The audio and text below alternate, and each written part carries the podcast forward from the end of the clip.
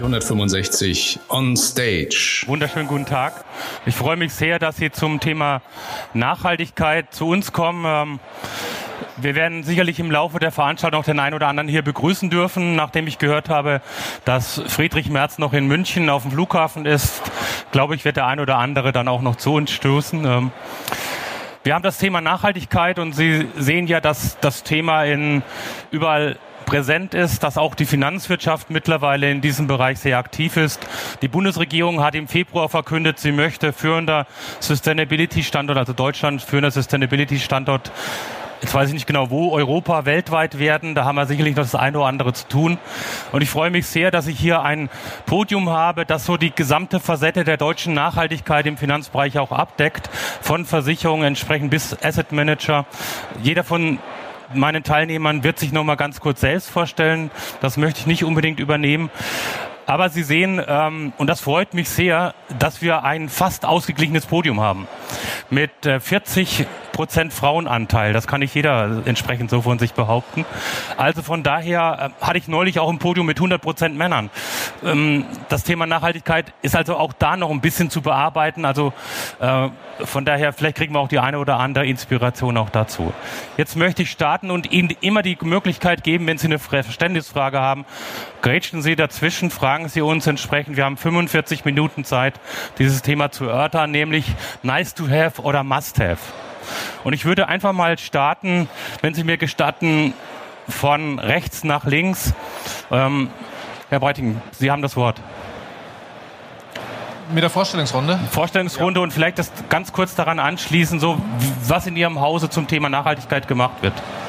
Also mein Name ist Frank Breiting, ich verantworte bei uns mehrere Vertriebsbereiche, einmal den Bereich Versicherung und auch den Vertrieb über die freien äh, Vertriebe, IFEs und, äh, und Strukturvertriebe und auch den äh, ganzen Bereich der Altersvorsorge bei uns. Und von daher ist äh, Nachhaltigkeit dort ein vorrangiges Thema, weil Sie ja wissen, dass äh, sowohl in der MIFID als auch in der IDD äh, Nachhaltigkeit, also die, die Abfrage von Nachhaltigkeitspräferenzen Ihrer Kunden Pflicht werden soll in gut einem Jahr, so wie der Zeitplan aussieht und wenn Ihr Kunde sagt, das ist mir wichtig, müssen Sie entsprechende Produktangebote haben. Und da sind wir im Austausch mit allen unseren Vertriebspartnern im Bankenbereich, bei den Versicherern, auch bei Maklerpools, wie sowas aussehen kann. Und bereiten natürlich nach und nach unsere Produktpalette vor. Das heißt, neue Produkte bzw. existierende Produkte werden an die sich entwickelnden Standards angepasst. Und das ist für mich das dominierende Thema nächstes Jahr in der, in der Projektarbeit und übernächstes Jahr im Vertrieb definitiv. Also ist, glaube ich, für mich das vorrangige Thema für die nächsten 18 Monate. Mhm. Dankeschön. Frau Hertel. Ja, ich leite den Bereich Mandats- und Vertriebsmanagement bei der DJE Kapital AG. Da gehört zum einen die Betreuung oder die Auflage von Spezialfondsmandaten, die wir bei 23 unterschiedlichen KVG haben, wo wir natürlich auch in der Historie schon viel Themen hatten mit Thema Nachhaltigkeit, was die Investoren letztendlich wollten, dass wir umsetzen aber auch in der gesamten DJE haben wir uns auch Thema Nachhaltigkeit definiert, weil wir das auch im Engagement umsetzen. Das heißt, ähm, wir sprechen mit dem Management der verschiedenen ähm, Aktiengesellschaften, um auch hier die Themen entsprechend positionieren zu können. Äh, Thema Nachhaltigkeit bedeutet für uns auch, dass wir uns den Prinzipien des ähm, UN Global Compact und der Vereinten Nationen auch unterworfen haben, was wir eben in der Vermögensverwaltung oder auch in unserem Fondsmanagement entsprechend umsetzen kann man natürlich Nachhaltigkeit auch noch ein bisschen stärker definieren. Deswegen haben wir auch den ersten Nachhaltigkeitsfonds, den wir eben entsprechend managen, wo das Thema Nachhaltigkeit noch mehr positioniert ist. Aber auch für die gesamte DJE haben wir ein eigenes Pro Bono-Projekt aufgesetzt, denn auch wir als DJE untersuchen uns selbst als Firma, wo wir uns noch nachhaltiger aufstellen können. Und das ist auch ein sehr interessantes Projekt. Maat, bitte. Ja, vielen Dank. Mein Name ist Uwe Maat. Ich bin CEO der Pangea Live. Das ist der Name des Urkontinents. Ich bin eine hundertprozentige Tochter oder die Pangea von der Bayerischen. Warum haben wir das gemacht? Wir haben das Thema Nachhaltigkeit komplett in eine eigene Marke ausgegliedert. Ich fühle mich so ein bisschen wie das Lab. Also ich treibe die Mutter, die Bayerische, auch immer nachhaltiger zu werden. Bei uns im Fokus steht äh, auch ein Fonds, ein Klimafonds. Bei uns ist das Thema Klima im Fokus. Insofern rankt sich alles um die Produkte im Bereich Klima, Klimaschutz und, und ja, genau, Klimavermeidung. Gabi Recke von der Allianz. Äh, ich bin bei uns zuständig, ich bin Leiterin Nachhaltigkeit der Allianz Leben und bin zuständig für die Integration von Nachhaltigkeit in den gesamten Investmentprozess. Wie setzen wir es um bei unserer Kapitalanlage? Wir haben ja schon sehr früh angefangen, eben die Prinzipien für verantwortungsvolles Investieren wirklich in allen Bereichen umzusetzen, haben das auch, glaube ich, ganz gut gemacht und haben da auch Bestnoten von der, äh, den, der UN dafür bekommen. Aber zum anderen ist bei uns auch Klima einer der großen Fokusthemen. Das heißt, wir versuchen bis, oder wir werden bis 2050 unsere gesamte Kapitalanlage nachhaltig klimaneutral gestalten. Wir wollen hier bis 2050 CO2-neutral sein für die Kapitalanlage, aber auch für den gesamten Geschäftsbetrieb, also auch unsere gesamten Operations. Und hier wollen wir eben schon ab 2023 unsere äh, Energie, unseren Strom, den wir verbrauchen, weltweit aus erneuerbarer Energie bekommen, was in Deutschland ja einfach ist. Äh, weltweit ist es ein bisschen schwieriger. Die Allianz ist in über 70 Ländern. Da muss man teilweise die erneuerbare Energie erst aufbauen aber auch eben als Gesamtunternehmen, um wirklich nachhaltig zu sein und das auch glaubwürdig und vernünftig überall durchsetzen zu können, bedarf es hier auf jeden Fall auch, dass der Gesamtkonzern hier mitzieht. Wir haben mit unserer Konzernspitze jemanden, der das sehr stark treibt und äh, der das auch wirklich in den Gesamtprozess gut integrieren kann. Das haben wir auch. Wir sind Branchenführer beim äh, äh, Dow Jones Sustainable Index äh, schon zum dritten Mal in Folge, wo wirklich bewertet wird, wie ist es in der Kapitalanlage, wie ist es als Unternehmen und auch wie sind wir als Arbeitgeber nachhaltig. Okay. Dag Rodewald. Ja, last but not least, Dag Rodewald von der UBS Asset Management. Äh, ich bin verantwortlich für den ETF-Vertrieb der UBS in Deutschland und für Österreich. Und das Thema Nachhaltigkeit begleitet uns insofern, äh, ich habe vor sechs Jahren begonnen, wir hatten 2011 eine Palette an sogenannten Nachhaltigkeits-ETFs aufgelegt. Äh, ich muss sagen, ich habe in den ersten zwei Jahren meiner Tätigkeit die ETFs bei Kunden vorgestellt. Man hat aber immer gesagt, nee, das Thema Nachhaltigkeit interessiert mich eigentlich gar nicht. Auch die Medien haben dieses Thema nie spielen wollen. Es hat sich dann 2015, September 2015 geändert. Das Glück für uns sicherlich, dass wir 2011 als erster ETF-Anbieter eine breite Palette aufgelegt haben. Äh, ob es Glück oder Weitsicht war oder eine Kombination aus beiden, äh, muss jeder für sich selber beurteilen. Äh, wir haben eine breite Palette aufgelegt, die sehr erfolgreich jetzt auch abgesetzt wird, nachgefragt wird vor allem. Das ist viel wichtiger, weil wir wollen letztendlich Produkte kreieren, die von Ihnen nachgefragt werden, von Kunden nachgefragt werden und nicht nur der Produkte wegen, dass wir sagen, interessant, gutes Thema äh, und ihr müsst sie kaufen, sondern sie, sie sollen den Bedarf äußern. Insgesamt in der Asset Management natürlich für uns auch ein bedeutendes Thema geworden. Mittlerweile auch auf der Mandatsseite bei Versicherungen, Pensionskassen wird kein Mandat mehr vergeben oder ausgeschrieben, äh, was das Thema Nachhaltigkeit nicht in irgendeiner äh, Art und Weise mit berücksichtigt. Von daher als Firma für uns ein großes Thema, wesentliches Thema, was auch vom Top-Management äh, bis runter gespielt wird. Und wir versuchen uns schon als Unternehmen hier auch nachhaltig zu präsentieren äh, durch gewisse Maßnahmen, äh, durch äh, Nachhaltigkeitsfilter, die insgesamt im Unternehmen implementiert werden. Frauenquote, Herr Weber, Sie hatten es angesprochen, soll erhöht werden, wird erhöht, auch in Top-Positionen. Von daher für uns ein bedeutendes Thema. Sie hatten eingangs die Frage gestellt, nice to have, must Kommen wir have. Gleich. Genau, aber vielleicht noch ganz kurz. Ja. Äh, von einem nice to have wird es sich zu einem must have entwickeln und ich glaube, Ah, okay. wir sind auf einem guten Weg dazu. Okay, vielen Dank. Erste Runde. Also mein Name ist Volker Weber, ich leite den Verband Forum Nachhaltige Geldanlagen, bin seit 20 Jahren im Nachhaltigbereich jetzt tätig und hätte mir so ein Podium vor zehn Jahren nicht vorstellen können. Ähm, von daher wäre sicherlich belächelt worden, okay, ist nice, vielleicht auch to have. Ähm, aber Sie sehen, heute wird es sehr ernsthaft betrieben. Jetzt ist natürlich die Frage, warum ernsthaft? Ist es doch nice, weil es vielleicht die Politik und die Gesellschaft fordert? Oder ist es tatsächlich ein Must-Have? Ähm, Sie, Herr Marz, Sie, Sie haben eine eigene Gesellschaft dafür gegründet. Vielleicht ganz kurz Ihre Meinung dazu. Nice oder Must? Also in jeden, auf jeden Fall Must, auf gar keinen Fall äh, nice. Nice ist es in jedem Fall. Natürlich macht auch Spaß. So ein bisschen die Welt zu retten macht sowieso Spaß. Aber das ganze Thema ist ja viel, viel ernster. Es gibt einfach mal, und das nicht das Thema Klimawandel sehen, es gibt keinen Plan B für diese Erde. Also sollten wir uns um diese Erde kümmern.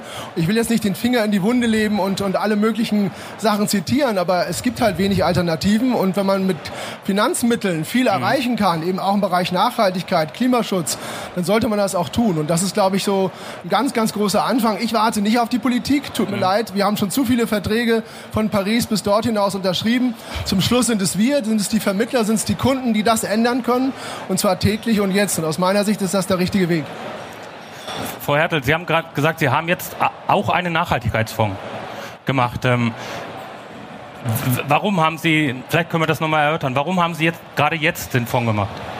Also die DOD hat das Thema Nachhaltigkeit eigentlich immer schon umgesetzt, okay. aber es stand noch nicht im Verkaufsprospekt drin. Ja. Weil äh, man muss ja letztendlich auch, um Nachhaltigkeitsprodukte dann für den Vertrieb zu haben, das mhm. über den Zielmarkt nennen mhm. und entsprechend auch im Verkaufsprospekt benennen, wie verstehe mhm. ich denn das Thema Nachhaltigkeit mhm. überhaupt, wie messe ich das und was sind meine Anlagekriterien da.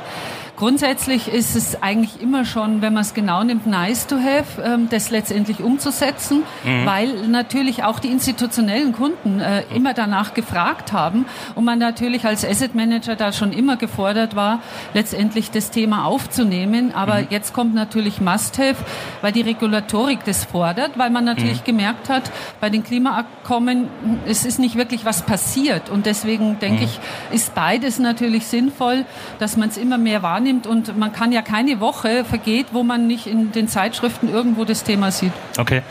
Herr Beiting, ich darf Sie fragen, Sie als großer Asset Manager, ähm, wie kamen Sie jetzt dazu, wie wird es bei Ihnen in der Gesellschaft, in, in der Gesellschaft, also in Ihrer Company gesehen mit diesem Thema Nachhaltigkeit? Da werden ja nicht alle Hurra schreien wahrscheinlich.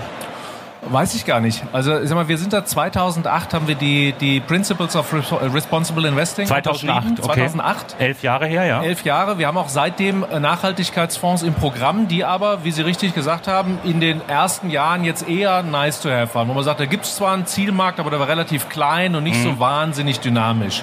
Das mhm. hat sich dramatisch geändert tatsächlich. Und deswegen wird es ein Must, also es wird ein Must, weil Sie einfach Ihre Kunden künftig danach fragen müssen, was sind denn deine Nachhaltigkeitspräferenzen? Wie siehst mhm. du denn den Klimawandel? Was hältst du denn von Korruption und von Kinderarbeit? Was mhm. meinen Sie, wie viele Kunden Ihnen sagen werden, ist mir scheißegal. Mhm. Die werden alle sagen, da habe ich schon Interesse dran, dass mein Geld da richtig gesteuert wird. Und von mhm. daher, allein, dass Sie die Antwort dann haben, das ist mir wichtig, heißt, dass Sie sich mit Nachhaltigkeitsprodukten beschäftigen müssen und die im Programm haben müssen. Und deswegen mhm. werden alle Anbieter hier entsprechend nachrüsten und für diese Zielgruppe, für diesen Zielmarkt etwas anbieten. Mhm. Und was wir jetzt schon feststellen, in einigen unserer Vertriebskanäle, die äh, vom Prinzip her keinen nachhaltigen oder keinen Nachhaltigkeitsfokus haben, ja. die sagen, das ist ein völlig anderes Kundengespräch plötzlich. Sie reden nicht mhm. mehr über Rentenlücke, über Zinseszins, über die Dinge, über die man so üblicherweise spricht, sondern reden über Brunnenbohren in Afrika, über Zugang zu Bildung, zu sauberem Wasser, zu, über wie schaffen wir es, den Klimawandel aufzuhalten. Mhm. Und sie haben ein anderes Argument und eine andere Motivation des Kunden, etwas mit dem Geld zu tun, auch bestehendes Geld von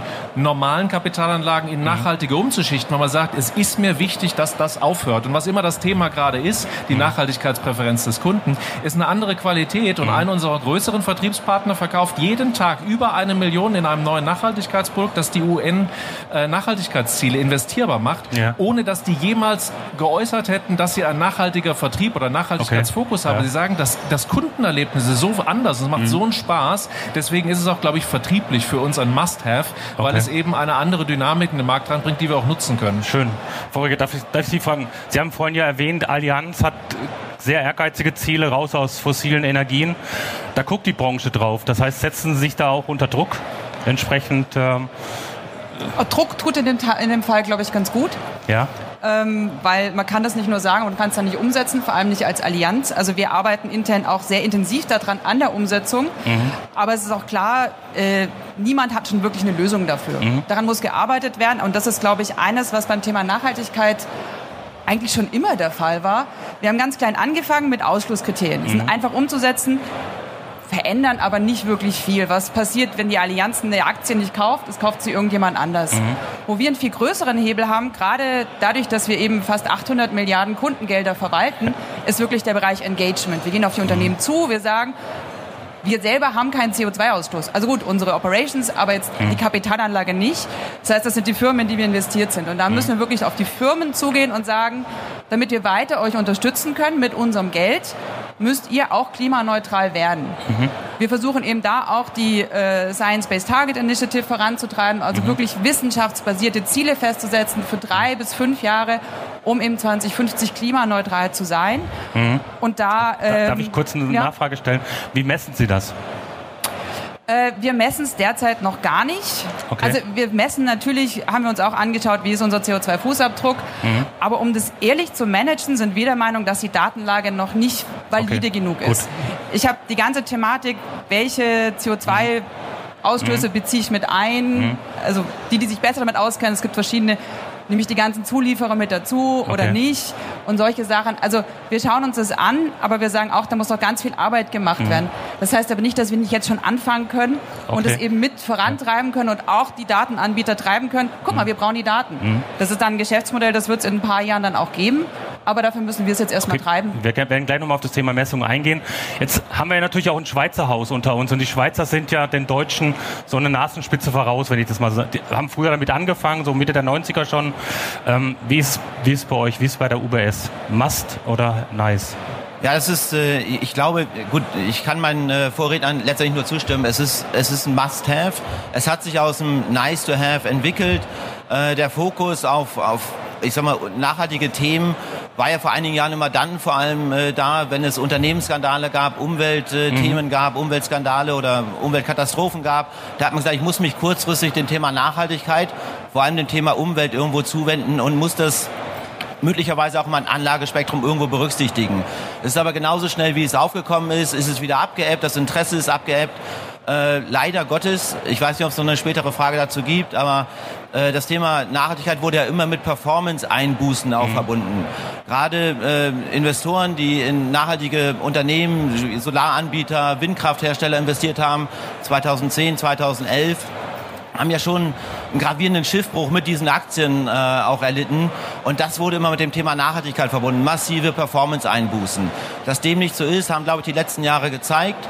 Wie gesagt, wir haben äh, 2011 nachhaltige ETFs auch in äh, zusammen mit einem großen Kunden von uns aufgelegt.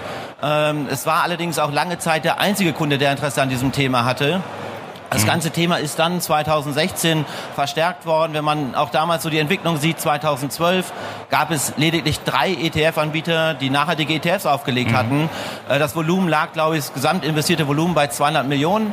Jetzt sind wir bei 13 Anbietern mit über deutlich über 20 Milliarden.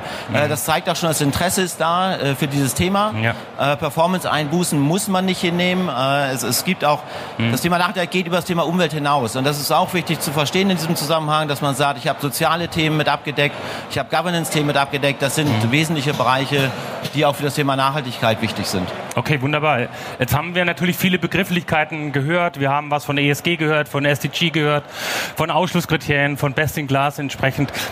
Die Frage an die Runde, was ist denn eigentlich ein nachhaltiges Produkt? Wer möchte starten?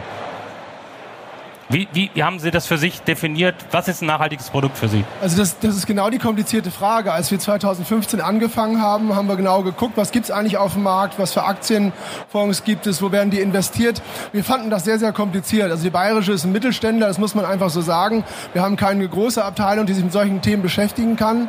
Aber für uns war es eben wichtig, was rauszufinden, was ist wirklich grün und nachhaltig. FNG hat uns da auch ein bisschen geholfen, muss man wirklich sagen, weil ihr natürlich relativ viele Sachen schon durchschaut habt und geguckt habt, was ist im Hintergrund, was, was sind da für Assets drin. Wir haben es abgekürzt, wir haben gesagt, wir gehen auf Sachwerte. Das heißt, wir betreiben selbst Okay. Windparks, Solarparks, Wasserkrafträder und gucken immer, dass wir, dass wir Assets reinkriegen unter sieben davor, also ab sieben Prozent aufwärts. Das ist schwer in der heutigen Zeit, das ist richtig, aber das kann man managen. Hier ist der einfache Hintergrund, dass wir am Driver Seat sitzen und wissen, wie funktionieren die Parks, was ist da drin, wie funktioniert die Rendite. So simpel ist es einfach. Okay. Ja. Ja, die Frage ist vielleicht eher, die man umdrehen muss, was ist kein Nachhaltigkeitsprodukt? Okay, bin ich, Weil inter- der bin ich. Okay. Nachhaltigkeitsansatz Ja. ist natürlich sehr schwierig und die Bandbreite ist wahrscheinlich extrem groß. Auf welches Thema schaut man mehr? Schaut man Mhm. eher auf das Thema Umwelt, was wahrscheinlich jetzt in, in aller Munde ist, dass der CO2-Ausstoß natürlich das ist, was am meisten Mhm. letztendlich zum Tragen kommt, aber natürlich auch die anderen Faktoren wie jetzt ähm, die Geschäftsführung, Korruption, bis hin eben zum Thema Soziales, wie wird das letztendlich umgesetzt. Und deswegen denken wir jetzt persönlich, dass sich jeder da mal Gedanken machen muss, wie man das Thema Nachhaltigkeit definiert für sich selbst und da vielleicht auch eine eigene äh, Policy letztendlich aufsetzt, womit man als Kunde das dann natürlich auch vergleichen kann, wie man das definiert.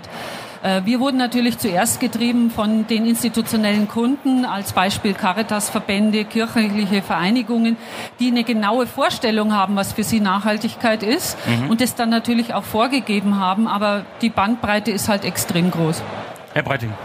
Und dann natürlich. Ja, ich denke, die Frage lässt sich nicht mit einer Antwort beantworten, ja. weil Nachhaltigkeit im Auge des Betrachters liegt. Also mhm. blau sehen wir alle als blau, weil wir uns alle darauf verständigt haben, dass diese Farbe blau ist. Was nachhaltig ist, wird Ihnen jeder eine andere Antwort geben, auch einen mhm. anderen Fokus haben. Fragen Sie mal einen Franzosen, was für ihn eine nachhaltige Energiequelle ist. Da zählt in Frankreich okay. eindeutig die Atomkraft dazu. Mhm. In Deutschland kriegen Sie eine andere Antwort. Das heißt, je nach Markt und je nach Kundengruppe werden Sie andere Antworten geben müssen. Mhm. Und aber gewisse Mindestkriterien müssen, glaube ich, alle Nachhaltigkeitsfonds einhalten. Also wenn Sie sagen, ich investiere in Unternehmen, die gegen Menschenrechte verstoßen, dann wird es schwierig, da noch zu argumentieren, dass das Nachhaltigkeitsfonds, das heißt, es wird mhm. Mindestkriterien geben, die alle Nachhaltigkeitsfonds erfüllen müssen. Und danach wird es weiter eine Vielfalt geben von E-Fonds, von S-Fonds, von E- und G-Fonds, von S- und G-Fonds. Also E für, für Umwelt, ökologisch, S für sozial, sozial G für Das heißt, wenn ich sage, okay. Klimawandel ist ja. mir wichtig, äh, Frauenrechte und sowas ist mir nicht so wichtig, dann nehme ich einen reinen E-Fonds. Jemand, der sagt, pass mal auf, ich hätte gerne einen ausgewogenen Ansicht, ich hätte gerne verschiedene Themen da drin. Ich hätte gerne E, S und G gleichermaßen okay. investiert. Und das wird jeder Investor in einen anderen Wunsch äußern und den ja. muss man halt künftig abfragen und das mhm. passende Produkt finden. Und da wird es weiter eine große Vielfalt geben mhm. von Schwerpunkten und Ausschlüssen, die für den einen wichtig sind, der andere sagt, ach, ist mir jetzt nicht so relevant. Mhm. Okay, Vorrücke. Ähm, ich glaube, ein wichtiger Punkt ist auch noch nicht nur der Kundenwunsch, sondern auch aus einer Kapitalanlagesicht. Es ist einfach extrem wichtig, diese, jetzt haben wir es zum Glück definiert, diese ESG-Risiken ja. zu berücksichtigen. Mhm. Und auch nochmal zu dem Punkt Performance-Einbuße. Ich glaube, es ist ganz klar, wenn ich für die Zukunft das nicht mit berücksichtige ja. und auch nicht mit berücksichtige, was heißt denn ein CO2-Preis von vielleicht 100 Euro mhm. für das Unternehmen, dann ja. habe ich eine Performance-Einbuße, weil ich einfach äh, verpasst habe, mit einzubeziehen, dass der kein Geschäftsmodell mehr hat bei einem CO2-Preis von 100 Euro oder mehr. Also mhm. von dem her ist, glaube ich, auch dieser Risikoaspekt von dem her wir uns auch als erstes mhm. an dem Thema irgendwie orientiert haben und gesagt haben, das müssen wir bei uns integriert haben. Und dann haben wir auch eine wirklich die beste Rendite. Okay. Chance für mhm. unsere Kunden und das ist aus unserer Sicht verantwortungsvoll. Ich glaube, das Nachhaltige ist immer ist auch so ein bisschen schwierig besetzt teilweise. Es wird schon besser. Man am Anfang Nachhaltigkeit kommt aus der Forstwirtschaft, mhm. aber wie wir es auch treiben wollen, ist wirklich ein verantwortungsvoller Investor zu sein. Ich glaube, mhm. das tritt es dann am besten. Okay. Vielleicht darf ich mal eine Zwischenrunde äh, Frage an Sie stellen. Wie war denn der CO2-Preis vor einem Jahr? Um das mal zu unterstreichen, was Sie gerade gesagt haben. Hat jemand eine Idee? Bitte? Null. N Null war er nicht. Okay. Wir lagen bei etwa 8 Euro. Okay, wunderbar. Weiß jemand, wie er heute liegt? Ungefähr. Ja, also so 25 bis 30 Euro. Das unterstreicht das. Also was die Analysten heute natürlich machen, ist ganz klar die Geschäftsmodelle analysieren, inwieweit ist man auf solche Themen. Und Sie, Sie wissen ja, Börse funktioniert im liquiden Bereich ja ganz ein, einfach. Höhere Kosten, weniger Gewinn, schlechtere Kursentwicklung. Ganz einfache Thematik. Und von daher ist es natürlich nachhaltig, sowas auch mit reinzunehmen. Möchtest du was ergänzen? Ja, äh, ich meine, wir wurden gerade gefragt, was ja. ist ein nachhaltiges Produkt? Genau. Äh, ich würde auch äh, dem Herrn Breiting zustimmen. Es gibt nicht das nachhaltige Produkt, genauso wie es nicht den einen Kunden gibt. Mhm. Wir müssen uns auf den Bedarf des Kunden einstellen. Wir müssen dementsprechend dann die Produkte aus dem Gespräch heraus mit den Kunden äh, entwickeln. Weil das Verkehrte, was wir als, als Produktanbieter tun können, ist, Produkte zu entwickeln, die am Bedarf vorbeigehen. Mhm. Das heißt, Sie geben uns quasi das Feedback, okay, das sind für mich nachhaltige Kriterien, die berücksichtigt werden sollen und dementsprechend können wir dann Produkte dementsprechend auflegen. Der andere Weg wäre verkehrt, wäre nicht zielführend, weil wir dürfen nicht Ihnen sagen, was Nachhaltigkeit ist. Äh, mhm. Das muss sich im Dialog entwickeln, sehen wir auf der Mandatsseite genauso mit Versicherungen, mit Pensionskassen. Äh, jede Pensionskasse oder unterschiedliche Pensionskassen haben andere Kriterien, die sie angewendet mhm. haben möchten, in den Mandatslösungen beispielsweise. Der eine möchte kleinere Ausschlüsse, der andere sagt, nein, ich möchte wirklich strenge Ausschlüsse haben äh, und noch vielleicht einen besseren Class-Ansatz dazu. Das ist der Weg, wie wir auch als Produktanbieter äh, vorgehen müssen. Okay, wunderbar. Also ich meine, was Sie jetzt aus dieser Runde mitnehmen sollten, ich glaube, da stimmen Sie mir zu, Sie müssen sich selbst ein Bild machen. Was ist für Sie Nachhaltigkeit? Ähm, und dann entscheiden, mit welchen Anbietern kann ich da reden.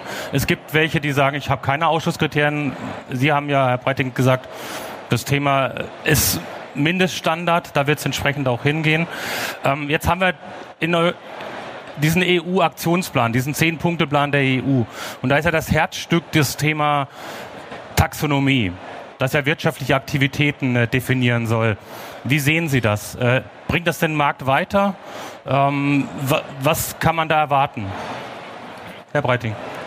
Also ich glaube, das wird eine Leitplanke sein, aber die wird A nicht vollständig sein und B wird sie zu spät kommen. Das heißt, bis wir in die MIFID, in die IDD das Thema integriert haben, ist es mit der Taxonomie eigentlich dann schon zu spät. Das heißt, die Okay. kommt viel zu spät. Wir kommen nicht umhin, uns selber Gedanken zu machen und eigene Standards zu setzen, zumal die EU uns auch schon gesagt hat, wenn wir in der Taxonomie tief bohren, dann wird es beim Thema E sein. S und G erwartet man nicht zu viel, weil da die, Meinheit, die, die, die Meinungen so uneinheitlich sind, dass ihr da nicht viel Detail von uns zu erwarten habt. Da müsst ihr euch hinsetzen und selbst Gedanken machen und die Aufforderung ist auch relativ klar, weswegen wir im BVI auch mit dem Bankenverband, mit dem Derivateverband heute schon zusammensitzen und solche Kriterien festlegen. Was wollen die Banken? Die, die sich mit dem Thema schon sehr lange beschäftigen, am Frontend beim Kunden fragen und wie will man auf die Antworten reagieren. Das heißt, welche Gruppen von Produkten möchte ich haben? Gar nicht nachhaltig. ESG-Kriterien sind integriert in den Investmentprozess. Ist es eine ESG-Strategie oder habe ich einen Impact-Investor? Das heißt also, wird dort auch quasi mit dem Geld ein positiver, ökologischer oder ESG-konformer Zweck verfolgt? Und da für jede dieser Kategorien Kriterien anzulegen, ab wann darf ein Produkt in diese Kategorie rein? Ja. Da sind wir relativ weit gediehen. Und ich denke, die Übung muss jeder mit seinen Produkten und mit seinen Partnern machen, weil die EU wird uns nicht vorgeben, was wir dürfen und was nicht. Und wir, wir sollten das auch nicht wollen. Wir wollen ja nicht ein Einheitsprodukt verkaufen, wo jeder dann letztlich dieselben Aktien nur noch kaufen darf. Wir wollen ja, Ja. eine, eine Produktvielfalt haben. Und da müssen wir uns leider selbst den Kopf zerbrechen, wie wir das machen und diese Produktvielfalt schaffen. Und die Verwirrung oder sagen wir die Komplexität beim Vertrieb, beim Berater draußen trotzdem so gering wie möglich halten. Das heißt Tools und Daten bereitstellen, die man entsprechend sortieren und filtern kann, sodass der Kundenwunsch dann auch mit den passenden Produkten gedeckt Okay. werden kann. Wer möchte noch was sagen zum Thema Taxonomie? Frau Recke. Ja, äh, ich glaube, das Schwierige bei der Taxonomie ist auch einfach, dass sie unglaublich schwer anzuwenden sein wird auf in einem gehandelten Bereich, weil hier die Daten zu kriegen, in welche Aktivitäten ist die Siemens, äh, wie in, also wie agiert sie da und äh, wie viel Prozent von ihrem Umsatz kommt aus welcher Aktivität. Dafür gibt es noch gar keine standardisierten Daten und das ist sicherlich ein wichtiger Punkt. Und zum anderen auch, was Sie meinten, dieses, wir wollen ja nicht, dass alle die gleichen Aktien kaufen. Nur weil die EU sie dann grün definiert, heißt das nicht, dass äh, das Risikomanagement drunter schon vollkommen in Ordnung ist. Also deswegen ist es, glaube ich, wirklich wichtig, da auch, wenn man breit investieren möchte, sich selber zu schauen und diese ESG-Kriterien eben so umzusetzen, dass wir es auch besser kommunizieren können und den Kunden besser erklären können, was machen wir da. Okay. Noch jemand? Gut, was, was wir gerade gehört haben, war natürlich das Thema Daten. Falls Sie zwischenzeitlich Fragen haben, äh, gerne einfach melden. Aber ich würde nochmal auf das Thema Messungen zurückkommen und dann natürlich auch auf das Thema Performance zurückkommen. Die Datenlage. Sie haben es schon angesprochen. Wie, wie, wie löst die UBS das entsprechend mit dem Thema Messung, Daten? Was kann man da tun? Oder wie geht ihr vor? Ja, also zum einen haben wir ein eigenes Team ähm, implementiert, was wir seit fünf Jahren quasi ähm, bei uns in der UBS haben. Es ist ein großes Team, mittlerweile 30 Leute, die eigene Datenbanken haben und dementsprechend auch Messungen zu einzelnen Unternehmen durchführen äh, in Bezug auf ESG-Daten. Dann äh, greifen wir natürlich auch zurück auf Datenanbieter äh, wie äh, MSCI, Sustainalytics, Ökom, sind alles Datenbanken, auf die wir zurückgreifen und letztendlich dann auch für jeden Kunden das Passende irgendwo raussuchen können äh, anhand der Datenlage, die wir haben. Was man natürlich auch feststellt, ist, dass die Datenlage bei Unternehmen aus entwickelten Märkten schon deutlich besser ist als in Entwicklungsländern oder entwickeln, ähm, ja, Emerging Markets. Äh, da sieht die Datenlage anders aus. Da muss man aber auch dann vor Ort nochmal wieder Personen haben, die sich Unternehmen anschauen können. Auch wir als globales Haus haben diese Möglichkeiten. Von daher ist es ein Feld, was sicherlich noch am Anfang steht, aus meiner Sicht, was sich weiterentwickeln wird. Die Datenlage wird sich verbessern. Ähm, und das ist aber noch ein längerer Prozess aus meiner Sicht. F- Frau Hertel, wie sieht's bei Ihnen aus mit dem Thema Messung, Daten? Ja, also wir haben auch die letztendlich MSCI ESG-Datenbank, wo wir uns natürlich anschauen, wie das hier bewertet ist. Aber ganz entscheidend ist immer wieder das Gespräch mit den Unternehmen selbst, um diese Daten ein Stückchen weit zu validieren, um zu schauen, passt das Ganze, wie das dort bewertet ist. Und deswegen kann es auch sein, dass unser eigener Score letztendlich hier sich ein Stückchen weit äh, verändert äh, oder eben anders darstellt. Und für uns ist eben auch wichtig, nicht nur dieses eine Unternehmen anzuschauen, sondern wirklich möglichst viele Unternehmen in der gleichen Branche, um dann auch hier ein bisschen ein Gefühl zu haben, was passt mhm. denn dann am besten zu dem Thema. Mhm. Und letztendlich ist ja, wenn jeder Investor das Thema immer wieder anbringt bei den mhm. unterschiedlichen. Unternehmen, ist ja auch das, was die Regierung letztendlich will, dass man damit das Thema natürlich immer mehr sensibilisiert bei den. Unternehmen, dass sich letztendlich auch wirklich was verändert.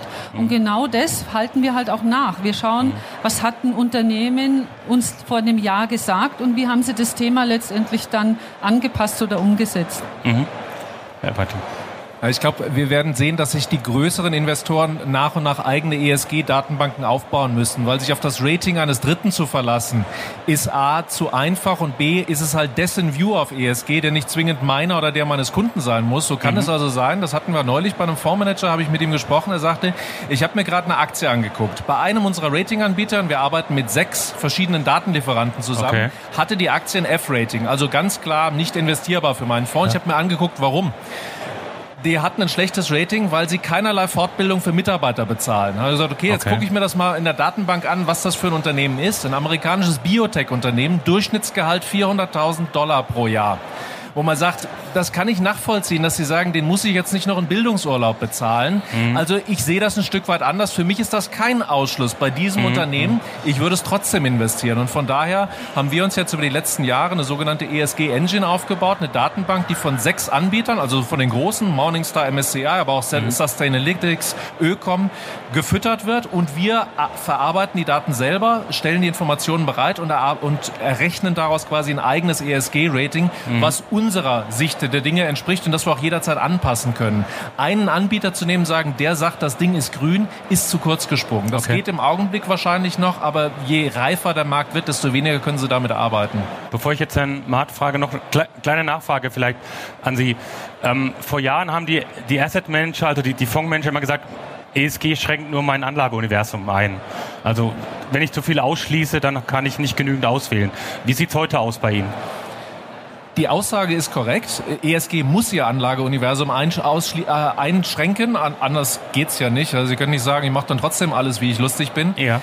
Ähm, aber das heißt ja nicht, dass es dadurch schlechter wird. Ne? Es, okay. es, es, entspricht den Wünschen Ihres Kunden, äh, der sagt, ich möchte die CO2-Schleuder nicht in meinem Portfolio haben, weil das kann ich mhm. mit meinem Gewissen eben nicht, nicht, äh, nicht vereinbaren und ich möchte auch keine Kriegswaffen und sonstiges da drin haben. Mhm. Das heißt nicht, dass Ihr Fonds zwingend schlechter performt, wenn Sie die Kriterien halbwegs sinnvoll setzen. Mhm. Es wird schwierig, und das sind die Diskussionen, die wir gerade führen, wenn Sie halt wirklich große Teile des Investmentsuniversums ausschließen. Zum Beispiel eine Diskussion, die wir gerade über die Branchen hinweg führen, ist, kann man Ländern noch Geld geben, die das äh, Pariser Klimaschutzabkommen nicht unterzeichnet okay, haben? Gute Frage. Ja. Wenn Sie jetzt einen grünen Abgeordneten im Europaparlament fragen, na, eindeutig nein, den Amis darf man kein Geld mehr geben. Mhm. Jetzt erklären Sie mal am Fondsmanager, dass der keine US Treasuries mehr kaufen darf. Mhm. Das wird in gewissen Marktphasen schwierig, einen Fonds zu haben, dessen Performance dann den Kunden mhm. auch noch glücklich macht. Und da muss man dann gucken, wie ist der Kunde drauf? Sagt er, das bin ich mhm. bereit zu akzeptieren, dass der Fonds mhm. halt vielleicht sich anders bewegt, als ich das so gewohnt bin und vielleicht auch nicht marktkonform? Mhm. Oder bin ich nicht bereit, diesen Weg zu gehen? Und da muss man halt gucken, welches Level von ESG ist der Kunde bereit zu tragen. Okay. Da gibt es auch wieder nicht die eine Antwort. Der eine sagt, mhm. nee, sehe ich auch so, Brasilien, USA, alles raus aus meinem Portfolio. Mhm. Und der andere wird sagen, naja, das Schlimmste hätte ich schon, aber die Performance ist halt auch noch relevant, weil ich muss mir damit eine Altersvorsorge mhm. aufbauen oder einen anderen Zweck verfolgen. Okay. Herr Matt, ich würde Sie gerne, weil Sie auch das Thema natürlich ähm, Windparks angesprochen haben, Solarparks, andere Datenlage. Wie gehen Sie vor? Gucken Sie auch auf das Thema Recycelbarkeit oder wie, wie, wie gehen Sie da entsprechend vor? Also es ist ein spannendes Thema. Wir haben natürlich eine etwas andere Problematik. Wir ja. verfügen oder brauchen nicht diese große Datenlage oder Datenmenge, aber was wir natürlich brauchen, ist die Strompreisentwicklung. Okay. Das klingt jetzt mhm. sehr simpel, aber es ist auch nicht, weil eine Strompreisentwicklung oder sogenannte PPIs, Verträge, mhm. die man schließt, um Strom zu verkaufen, sind natürlich auch nochmal eine Herausforderung. Speziell, wenn man es an Industrieunternehmen verkauft mhm. oder eben an große Unternehmen oder eben auch an die Börse bringt. Ähm, bei uns ist es wirklich das Thema äh, äh, Strompreisentwicklung. Da gucken wir uns natürlich an, was passiert in der EU. Wir wollen möglichst unabhängig sein von Förderzulagen, also möglichst Eigenkapital finanzieren mit dem mhm. Geld der Bayerischen, Geld der Kunden, um da auch sehr, sehr, sehr flexibel agieren zu können. Und äh, das ist das Hauptthema bei uns. Und da gucken wir uns natürlich ganz genau an. Da hilft uns auch witzigerweise die EU dabei. Die haben sehr viele Daten, die wissen auch, mhm. in welche Richtung das geht. Und natürlich sehen wir auch, dass der Strompreis eher tendenziell immer ein bisschen nach oben geht. Mhm. Aber Sie kennen das ja auch, die Kunden wollen toll und äh, gut verhandeln. Das heißt, man mhm. muss da immer aufpassen, wie lange man Stromabnehmerverträge macht, okay. in welchem Rhythmus man dann noch ist und wo man so ein bisschen auf Gewinn verzichtet und wie man das nachher wieder nach oben treiben kann. Interessanterweise ist äh, grüne Strom, also die günstigste Energiequelle. Wir können zwischen drei und vier Prozent Strom mhm. produzieren und das ist damit eine der günstigsten Energiequellen. Und dann kommt es nur noch mhm. darauf an, wie gut man das am Markt vermarktet. Mhm. Okay. Wunderbar. Lassen Sie uns nochmal auf das Thema praktische Umsetzung kommen. Sie haben es ja schon angesprochen, ein EU-Paket ist das Thema Integration von Nachhaltigkeit in die Kundenberatung. Ähm, worauf dürfen sich unsere Zuhörer einstellen? Liebe Podiumsdiskussionsteilnehmer. Äh, das, ganz kurz, ich bin auch im GDV-Arbeitskreis fürs Thema Nachhaltigkeit. Da geht es natürlich darum, was passiert 2020, was müssen Vermittler berücksichtigen äh, bei der Frage des Kunden, möchtest du eher, also möchtest du nachhaltig investieren oder eben normal investieren oder anders investieren. Da versuchen wir wirklich eine gangbare Lösung rauszukriegen. Äh, es ist ja, gibt so viele Möglichkeiten, das Thema 2020 in die Beratung zu integrieren, aber da bin ich natürlich eher so ein bisschen so ein Blocker. Also das muss mit drin sein, ja, aber es darf auch nicht zu kompliziert sein. Und da mhm. versuchen wir wir gerade über den GDV eine wirklich tragbare Lösung für die Vermittler zu schaffen. Mhm. Okay. Wer möchte? Also die Frage ist zweierlei. A, was will der Vertrieb eigentlich fragen? Das heißt, mhm. wie viele Fragen zum Thema möchte ich meinem Kunden stellen? Also garantiert nicht 35 und dann einzelne Ausschlusskriterien diskutieren. Was ist eigentlich mhm. Tabak und wenn ja, warum? Ähm, das wollen wir nicht. Und wer das möchte, der kann das ja heute schon tun. Aber ich sag mal, das wird eher die Ausnahme sein. Aber wenn der Kunde sagt, ich möchte nachhaltig investieren, sollten Sie entsprechend möglicherweise ein, zwei Kriterien abfragen, was er eigentlich genau will. Also was ist für ihn nachhaltig? Ist das ökologisch? Ist das eher sozial oder möchte er alles gleichermaßen? Und dann werden Sie vorgefiltert Produkte bekommen, die diesen Kriterien entsprechen. Das heißt für uns ein Riesenprojekt über alle Branchen hinweg. Das heißt, wir müssen Daten beziehen vom Markt den Fondsmanagern bereitstellen. Die Fonds müssen es ihren Investoren, also den Versicherern, mhm. weiterreichen, sodass man weiß, was in meiner Police eigentlich passiert, sodass ich dort quasi dem Kunden dann auch an der Fondspolice ein Angebot machen kann, was seinen Kriterien entspricht. Das wollen wir allesamt pragmatisch halten. Also wir wollen keine 28 mhm. Fragen stellen und dann mhm. zig Filter, wo am Ende dann eine hochkomplexe mhm. äh, sag mal, Matrix rauskommt, sondern wir wollen möglichst oberflächlich erstmal bleiben und prinzipielle Kriterien des Kunden abgefragt haben und dazu eine Produktpalette bereitstellen. Mhm. Wer dann gerne möchte, Einzelteile Teile des Fonds auseinanderzunehmen. Das werden wir sicherlich im ersten Schritt nicht über eine Softwarelösung oder eine Beratungstool bereitstellen können. Mhm. Da wird dann der Weg zum Fondsmanager oder der Blick in den Fondsprospekt nicht ausbleiben, wie das auch heute schon ist. Aber wir wollen es Ihnen so einfach wie möglich machen, dass Sie Ihr Beratungsgespräch nicht eine halbe Stunde länger dauert, weil Sie noch ein Kriterium berücksichtigen müssen, sondern dass Sie möglichst simpel vorgefilterte Produkte bekommen und wissen, zu den Kriterien, die mein Kunde mir genannt hat, passt das Produkt in der Form und dann haben Sie eine Palette, die Sie auswählen können. Okay.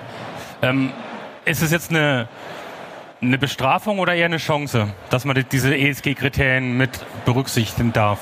Meines Erachtens ganz klar Chance. Also wie gesagt, wir sehen es in den Fällen, wo wir heute schon ESG-Fonds im Vertriebsfokus haben. Die Absätze sind fantastisch und ESG, also nachhaltige Fonds wachsen drei, also der Markt der nachhaltigen Anlagen wächst drei bis viermal so schnell wie der der normalen Anlagen. Mhm. Und wie gesagt, wir kriegen von Beratern zurückgespielt. Es ist ein völlig anderes Kundengespräch und die Motivation des Kunden, Geld zu investieren, ist eine andere. Es gibt einen zusätzlichen mhm. Anreiz. Vielleicht möchte ich auch, dass meine Kinder freitags mal wieder in die Schule gehen. Und ich habe es festgestellt, meine Kinder Mir zum ersten Mal in meinem Leben eine Wahlempfehlung für die Europawahl gegeben, was ich bitte zu wählen habe. Sie können sich vorstellen, welche Partei. Die haben gesagt, du wählst Grün. Das ist mir wichtig. Und zwar nur wegen eines Themas, wegen CO2, wegen, wegen okay. äh, Klimawandel. Alle anderen Themen der Grünen und alle Themen der Europawahl waren denen völlig wurscht. Aber die haben gesagt, du wählst bitte Grün, weil das ist uns wichtig. Und dann merkt man, dass dort eine Nachfrage, ein Bedürfnis ist, etwas zu tun. Und ich glaube, wenn wir das links liegen lassen, vergeben wir uns ein unheimliches Vertriebspotenzial, weil das Bedürfnis, das Gewissen zu erleichtern mhm. und etwas zu tun, ist massiv angewachsen in der Bevölkerung. Und wir hätten Lösungen dafür, mhm. die müssen wir anbieten. Alles andere wäre leichtsinnig. Vorrecke.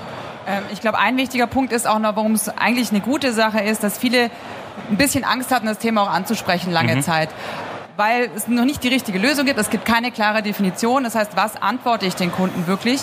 Und es zwingt die Anbieter jetzt sozusagen diese Antworten klar und deutlicher zu formulieren, auch für sich selber zu definieren. Das kann für jeden unterschiedlich sein. Das ist auch klar. Es gibt nicht die eine Lösung. Das Thema ist nicht schwarz und weiß. Aber ich glaube, es nimmt, sobald es Normalität wird, ist es auch einfacher, darüber zu reden. Und die Leute machen sich dann kurz Gedanken drüber und ja, fällen eine bewusstere Entscheidung. Von dem her finde ich es gut. Ich, glaube, ich würde sogar noch ein Stück weit weitergehen. Ich glaube, es ist ein Risiko, sich nicht frühzeitig wirklich mit diesem Thema auseinanderzusetzen. Und äh, gerade für die Berater, wir hatten jetzt vor zwei Wochen eine Beraterschulung für eine der Versicherungen, die wir auch betreuen. Äh, wir hatten 40 Berater bei uns im Haus und haben die Frage gestellt, wer hat denn mit seinen Kunden das Thema Nachhaltigkeit schon mal aktiv angesprochen? Es waren nicht mal 10 Prozent der Berater, die im Raum waren, haben dieses Thema aktiv adressiert. Es kann sein, und das ist vielleicht auch die, die Gefahr, die wir generell bei uns haben in der Industrie, dass es die Flut der Produkte momentan auch einen Berater überfordert, weil welches Produkt unterscheidet oder wie unterscheiden sich die Produkte untereinander, ist mittlerweile sehr schwer herauszufiltern. Aber dieses Thema, je frühzeitiger Sie es bei Ihren Kunden ansprechen können, ich glaube, das ist Ihre Chance, auch sich dann gegenüber dem Wettbewerb, gegenüber anderen Beratern zu differenzieren. Das heißt, ich glaube, die Aufforderung ganz klar auch an Sie, sich noch frühzeitiger mit diesem Thema auseinanderzusetzen, sich Produkte anzuschauen. Gehen Sie auf uns als Anbieter zu. Äh, wir unterstützen Sie da sehr, sehr gerne mit Schulungen äh, für Sie, dass wir Sie durch das Thema Nachhaltigkeit führen, auch durch unterschiedliche Ansätze. Was sind Vor- und Nachteile von unterschiedlichen Ansätzen? Ich glaube, das mhm. ist die große Chance, die Sie haben. Mhm. Auf der anderen Seite das Risiko, was Sie laufen, wenn Sie sich nicht frühzeitig genug mit diesem Thema auseinandersetzen. Okay, Frage ans Podium Orientierungshilfen. Was können wir kurz den Beratern noch mitgeben? Woran können Sie sich orientieren? Was empfehlen Sie, wenn man jetzt einsteigt in dieses Thema? Was kann ich tun, um mir dann Grundwissen entsprechend auch anzueignen? Vielleicht können Sie noch aus Ihrem Haus dazu ein paar Tipps weitergeben. Wer möchte, Frau Herr? Ja, wir haben jetzt als ersten Schritt einfach mal eine eigene ESG-Policy aufgesetzt, die der Berater letztendlich sich auch anschauen kann. Die würde auch bei mir am Stand ausliegen, wenn, wenn sich da jemand dafür interessiert, dass man einfach mal ein Gefühl dafür bekommt, mhm. wie kann man das Thema letztendlich umsetzen und wie kann ich es meinen Kunden auch nahe bringen. Denn mhm. äh, nach was frage ich denn den Kunden letztendlich, was für die Anlageentscheidungen wichtig ist. Und der zweite Schritt ist ja letztendlich erst, welche Produkte passen dann letztendlich zu meinem Anleger. Aber wie gesagt, ähm, es ist einfach eine Anforderung, die das, der, die Regulatorik vorgibt. Aber letztendlich sieht man natürlich auch, dass der gesellschaftliche Wandel schon in diese Richtung geht. Mhm. Und deswegen sollte man natürlich da auch sich rechtzeitig entsprechend informieren, um dann das richtige Produkt zum richtigen Anleger bringen okay. zu können. Ja. Wir machen einfach ich, mal durch. Ich würde es eventuell auch mal versuchen, von der anderen Seite aufzuzäumen, da Sie ja ohnehin ab nächstes, spätestens übernächstes Jahr Ihre Kunden nach dem Thema fragen müssen. Fangen Sie heute schon damit an. Fragen Sie den Kunden mal, was ist denn dir da wichtig? Um mal rauszuhören, was denn in Ihrem Klientel, und nicht jeder von Ihnen hätte die gleiche Art von Kunden, was ist denn das, was dich bewegt? Ist es wirklich nur Ökologie? Gibt es andere Themen, die wichtig sind, um rauszufinden, wo ist denn da der Schwerpunkt? Und dann würde ich anfangen, so nach und nach im nächsten Jahr mal zu suchen, welche Produkte eignen sich denn dafür, weil die Produkte werden sich ja alle noch verändern in den nächsten Monaten, weil wir ja alle noch warten, wohin sich der Markt entwickelt und was wir an rechtlichen Vorgaben eventuell bekommen und worauf wir uns einigen. Das heißt, alle Fondsmanager warten ja auch darauf, noch ein paar Leitplanken zu bekommen, was sie künftig machen müssen. Aber fragen Sie Ihre Kunden, was ist denen wichtig und was sind die Schwerpunkte? Weil Sie müssen sich jetzt nicht mit jedem Nachhaltigkeitsthema des Universums beschäftigen. Wenn Sie feststellen, das interessiert nur jeden 500. Kunden, lassen Sie es links liegen. Okay. Aber wenn Sie sagen, jeder Kunde hat mir eigentlich zwei oder drei Sachen immer mhm. genannt, dann sind das die Dinge, auf die Sie achten sollten bei der Auswahl eines, eines Produktes künftig. Okay, jetzt haben wir eine Nachfrage, bitte. Viele Versicherer haben hybride Produkte in ihrem Portfolio, also eine Mischung aus Voranlage und Sicherungsvermögen. Wie geht man denn damit um? Weil das Sicherungsvermögen spielt äh, eine große Rolle. Und äh, die Frau Recke, die hatte ich im, äh, im Blick, dass sie da vielleicht was dazu sagt, spielt eine große Rolle. Und wenn das noch nicht nachhaltig investiert ist, ist Sicherungsvermögen, das muss ja vielleicht umgeschichtet mhm. werden über viele Jahre hinweg. Wie gehen Sie mit diesem Spannungsfeld um? Ähm, sehe ich kein Spannungsfeld bei uns zumindest drin, Dankeschön. weil wir wirklich schon 2011 angefangen haben, Nachhaltigkeit in den gesamten Investmentprozess zu integrieren. Das heißt, uns ist es wirklich wichtig, bevor wir eine Investmententscheidung treffen, schauen wir eben, wie geht das Unternehmen, in das wir investieren, mit der Umwelt um, wie geht es mit seinen Mitarbeitern um, wie ist die Governance-Struktur des Unternehmens. Das heißt, das machen wir für das gesamte Sicherungsvermögen und nicht nur für einen einzelnen Fonds. Und ich glaube, das ist auch was ganz Wichtiges, was uns so ein bisschen unterscheidet. Wir haben nicht das eine grüne Produkt. Das ist leichter zu vermarkten, das ist mir klar, wenn da irgendwo steht, äh, das ist unser blaues, grünes Produkt, wie auch immer dann kann ich das dem Kunden sehr viel leichter nahebringen. Ich weiß, unser Ansatz ist extrem schwer und ich bin auch öfters äh, auf Maklerveranstaltungen und ich weiß, wie schwierig unser Ansatz ist, den zu erklären. Aber die Kurzfassung ist einfach, bevor wir investieren, berücksichtigen wir in jedem Fall bei den gehandelten und den nicht gehandelten Kapitalanlagen, die wichtigen Teil unserer, unseres Sicherungsvermögens ausmachen, berücksichtigen wir immer Nachhaltigkeitskriterien und Chancen. Also es gibt ja auch viele Chancen, gerade im Bereich von den nicht gehandelten Kapitalanlagen, dass ich eben schaue, was ist eben mein realer Impact, was ist meine Wirkung auf die Realwelt. Und deswegen bin ich ganz froh, dass wir es bei uns schon lange integriert haben und dafür das gesamte Sicherungsvermögen sagen können, es ist nachhaltig gemanagt. Da ist nicht jedes Produkt oder nicht jede Aktie, die mhm. da drin ist, ist nachhaltig.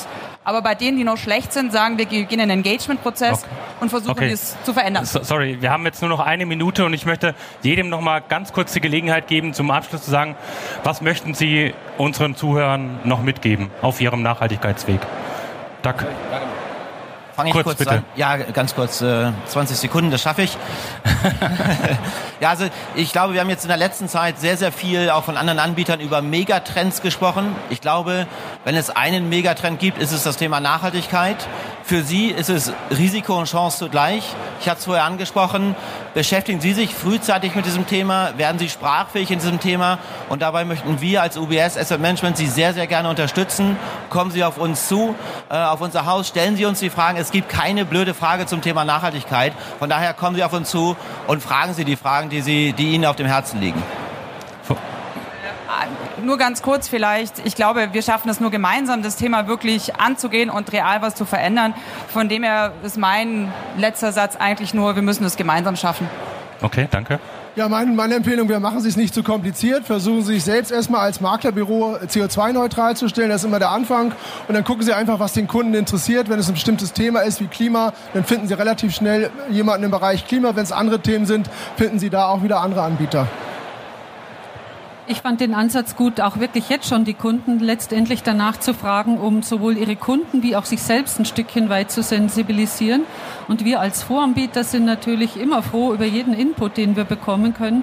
Natürlich warten wir noch auf gewisse regulatorische mhm. Maßnahmen, aber wir wollen dann natürlich auch die richtigen Produkte aufsetzen. Seien Sie motiviert, nehmen Sie es als Chance und nicht als reine Pflichtübung und Sie helfen Ihren Kunden damit motiviert, Geld zu investieren, das Sie vielleicht sonst auf dem Girokonto hätten liegen lassen. Von daher nehmen Sie es wirklich als Chance und nicht als eine der üblichen regulatorischen Pflichtaufgaben. Es ist mehr und es macht auch wirklich Spaß, wenn man sich mit dem Thema beschäftigt. Also mir macht das mehr Spaß, als die MIFID umzusetzen zum ja. Beispiel. Ist jetzt nicht schwierig, aber äh, okay. es ist wirklich ein Thema, das Laune macht. Dann bleibt mir nur übrig, mich recht herzlich beim Podium zu bedanken. Ich glaube, jeder von meinen Diskutanten steht natürlich am Stand noch für Fragen zur Verfügung. Ich danke Ihnen, dass Sie zu uns gekommen sind, für Ihre Aufmerksamkeit und wünsche Ihnen noch einen schönen Messerverlauf. Vielen Dank.